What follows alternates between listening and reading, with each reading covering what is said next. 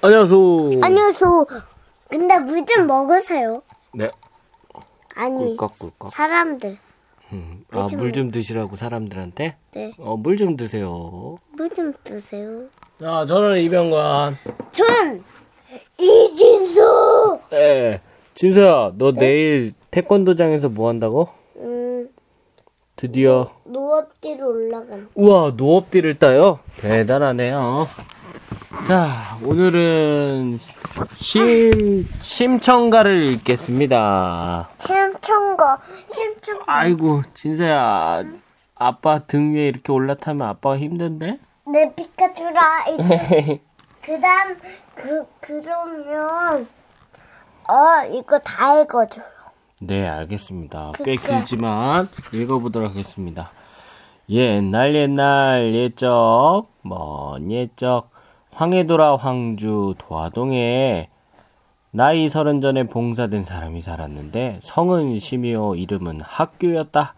신봉사와 부인 곽씨 금실은 원앙처럼 좋았으나 마흔이 넘도록 자식이 없더니 온 정성으로 기도하여 딸 하나를 얻었더라.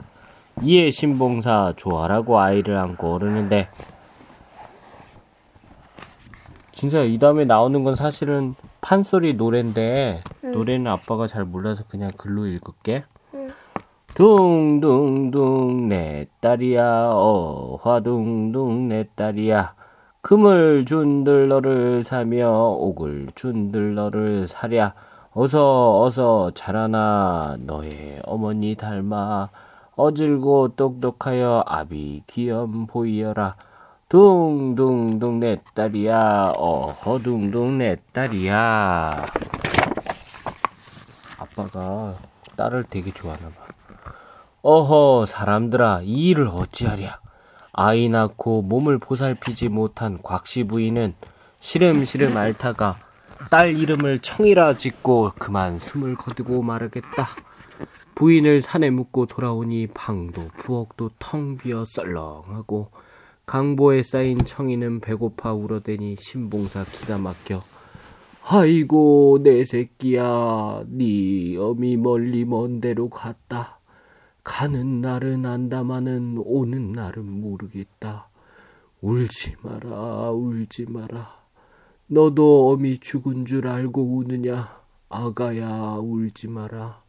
날이 새면 젖을 얻어먹이마 울지 마라 내 새끼야 울지를 말아라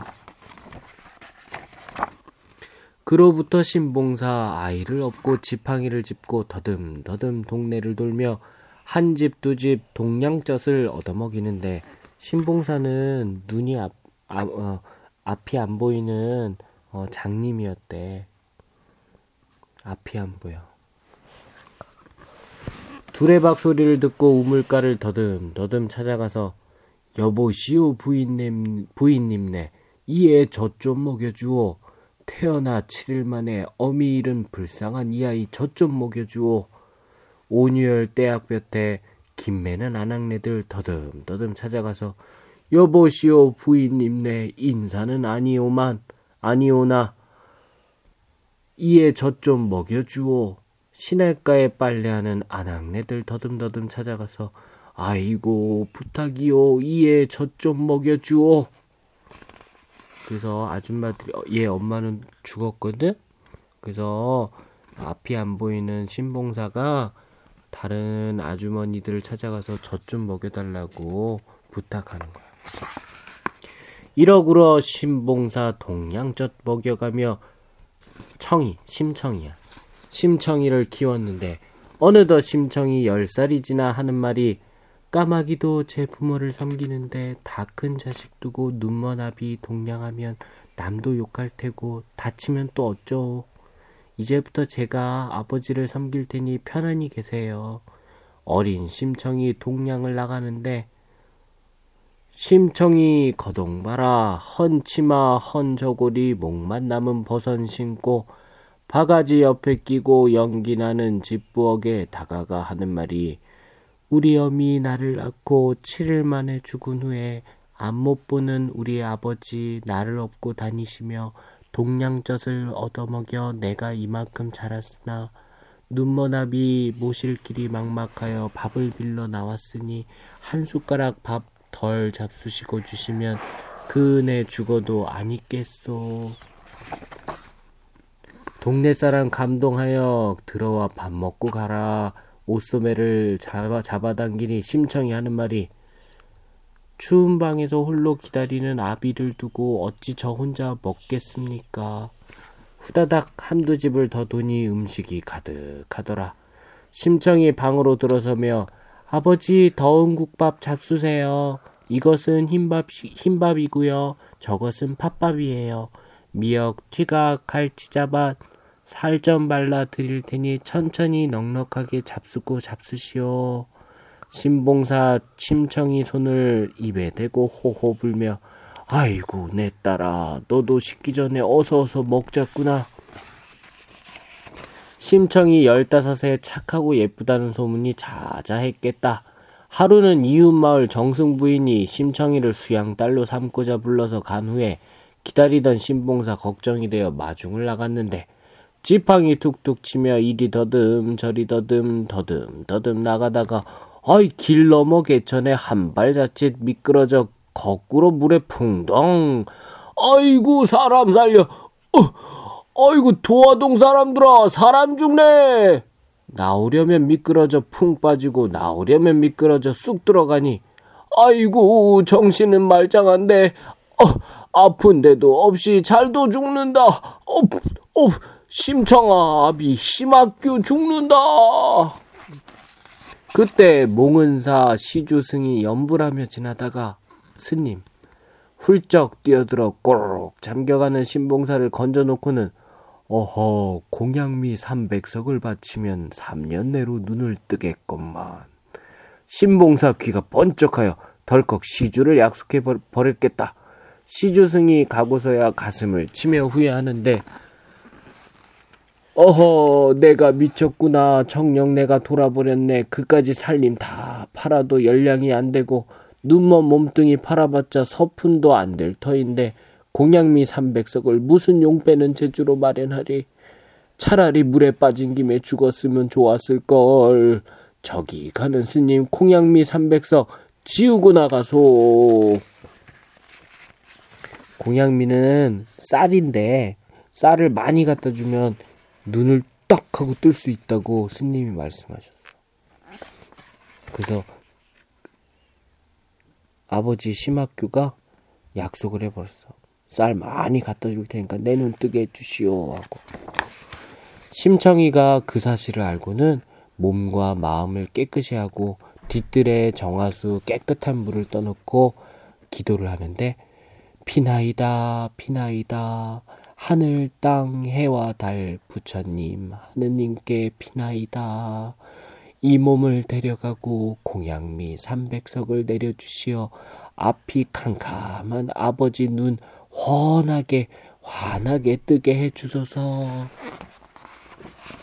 그때 바다 건너 중국으로 장사 다니는 상인들이 풍랑 파도가 험한 인당수에 제사 지낼 때쓸 제사를 지낼 때 쓸 처녀를 구하러 왔는지라 심청이 옳다구나 하고 상인을 만나 눈머나비 눈뜨게 하려 하오니 쌀 삼백석에 나를 사가심이 어떠하오 상인이 크게 감동하여 음 마음은 아프지만 그대 뜻대로 하리니 배를 타는 날짜를 어겨서는 절대 아니돼요.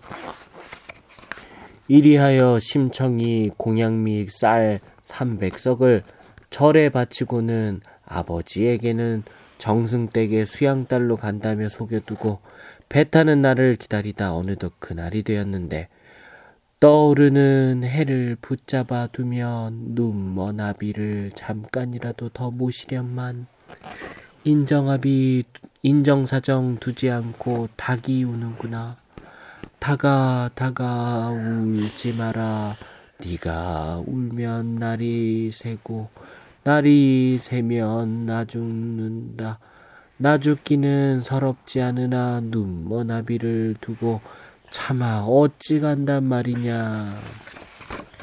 심청이 아비에게 아침밥을 지어 올린 후 사실을 아뢰니 신봉사 눈을 뜨기는커녕 눈이 빠질 듯이 놀라 못 간다 못 간다 나를 두고 못 간다. 아이고, 청아. 청이가 울며 뛰는 아비를 동네 사람들에게 부탁하고 떠나는데 따라간다 따라간다 뱃사람들 따라간다 끌리는 치맛자락 거금 거듬 걷어잡고 흐르는 눈물 옷기 적시며 엎어지고 넘어지며 따라가니 강산도 눈물 젖어 더욱 푸르고 그냥 두 사람들 초목도 늘어져 뭐, 아, 밀고 흐느끼고 가면 되잖아, 그치? 음, 해당하는 저절로 떨어지며 새들도 슬피 우는구나. 얘가 자기 몸을 팔아서 쌀을 부탁했고 아버지는 그걸 알고 청아 가지 마라. 나는 눈을 안 떠도 좋으니 가지 마라. 그렇게 막 울며 줄- 불며 매달리는데 심창이가 아버지 생각해서 그냥 이 사람들 따라가는 거야. 너무 슬프지. 심청이를 실은 배가 파- 푸른 파도 헤치고 도착하는 곳은 인당수라. 바다 한가운데 바람은 세차고 물결은 높이 뛰어 뱃머리에 탕탕 어르르 출렁출렁 부서질 때 상인은 제사상 차려놓고 둘이 둥둥 북을 치며 재촉하는구나. 어서 물에 들라. 청이가 도화동 쪽을 향해 큰 절을 올리고는 샛별 같은 눈을 감고 치마 폭 덮어 쓰고 배전으로 우르르 달려가 출렁대는 파도 위로 훌쩍 날아올랐다가 깊고 푸른 인당수에 풍덩 아, 쿵동 안 했잖아, 근데. 왜 쿵동을. 이제 풍덩 뛰어들었다. 아이고 이제 불, 불쌍한 청이는 어찌하나. 하지만 하늘이 내린 효녀를 하늘이 버려둘 리 있으랴. 부모를 이렇게 지극정성으로 생각하는 효녀를 하늘이 버려둘 리가 있겠느냐. 청이가 인당수 그 푸른 물, 물 안에 퐁 하고 뛰어드니 하늘에서 선녀들이 늘어서서 기다리다가 청이를 가마에 태워 용궁으로 데려갔더라. 하루는 어머니 곽씨 부인이 하늘에서 내려왔겠다. 아가야, 내가 너를 세상에 낳은 어미로다. 너를 낳고 젖 한 번 못 물려 슬픈 한이 되었더니 이제라도 이 어미의 젖을 마음껏 한껏 먹어보아라.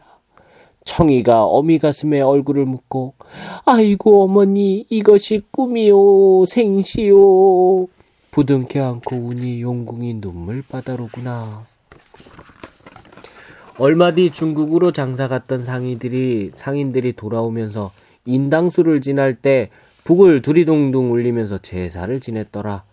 넋이야 넋이로다. 심청이 넋은 이 음식 많이 먹고 부디 슬퍼 마소서. 그때 바다 한가운데 오색 구름이 가득하고 수레만한 연꽃이 두둥실 떠서 향기를 뿜는데 안- 향기를 뿜는 게 아닌가. 이에 상인이 연꽃을 고이 건져 배에 싣고 갔겠다. 그때는 어느 때인고 하니 왕비를 잃은 임금이 온갖 귀한 꽃을 궁전 가득 심어두고 즐기던 때라. 상인이 인당소에서 건져온 연꽃을 바쳤겠다. 어느 날 밤 임금이 연꽃을 감상하는데 꽃봉오리가 벌어지며 선녀들이 나와서는 저희는 용궁 선녀로 천하 효녀 심청이를 모시고 왔나이다. 하늘에서 임금님 배필을 보내시미요. 신하들이 고하니 임금도 그리 알고 나를 잡아 혼례를 올렸더라. 얼씨구 지화자 이리하여 심청이 왕비가 되니 해마다 풍년이요 집집마다 평화로다. 어, 심청이가 임금님 부인이 됐대. 하지만 심청이는 오로지 아버지 생각에 근심 슬픔이 그칠 날이 없었으니 철이 가는 저 기러기 황주 도화동 아버지가 계신 곳에 들르거든 앞못 보는 불쌍한 우리 아버지께 편지나 한 장 전해다오 눈물 한숨으로 쓴 편지를 접어 나오니 기러기는 벌써 날아가고 구름 사이로 달만 휘영청 밝구나 임금이 심청이의 마음을 알고 온 나라에 엄히 명하였겠다. 눈먼 사람은 대궐잔치에 모두 참석하라. 그때 도화동에 뺑덕엄이란 아낙네가 있어. 신봉사 돌봐준다는 핑계로 생처럼 들락거리며 재산을 야금야금 거덜내는데 그 못된 행실을 볼짝시면 양식 주고 술 사 먹고 쌀 퍼주고 고기 사 먹고 욕 잘하고 싸움 잘하고 길 가는 사람 시비 걸고 힐끗하면 헬끗하고 삐죽하면 빼죽하고 행실이 이러한데도 눈먼 신봉사는 아무것도 모르고 뺑덕어미한테 푹 빠져 빠졌겠다. 그때 신봉사도 대궐장치에 가는데 따라 나선 뺑덕어미 노잣돈을 다 움켜쥐고는 휑하니 달아나 버릴 것다. 이리하여 신봉사 굶기를 밥 먹듯 하며 온갖 고생 끝에 대궐에 다다랐는데 신하가 눈먼 사람들 이름을 적다가 아니 심학규라는 이름을 발견하고는 후다닥 왕 달려가 왕비 심청에게 아뢰니 심청이 거동바라 신봉사 앞으로 우르르르 달려가 아이고 아버지 신봉사 이 말 듣고 어리둥절 먼 눈을 번득번득 나는 아들도 없고 딸도 없는데 나를 아버지라니 걔 누구요? 곱고 고운 외동딸 공양미 삼백석에 팔려 시퍼런 바닷물에 풍 빠져 죽은 지 3년인데 뜬금없니, 뜬금없이 아버지라니 이게 웬 말이요? 이 심정이가 달려가고 있어. 그치? 신봉사.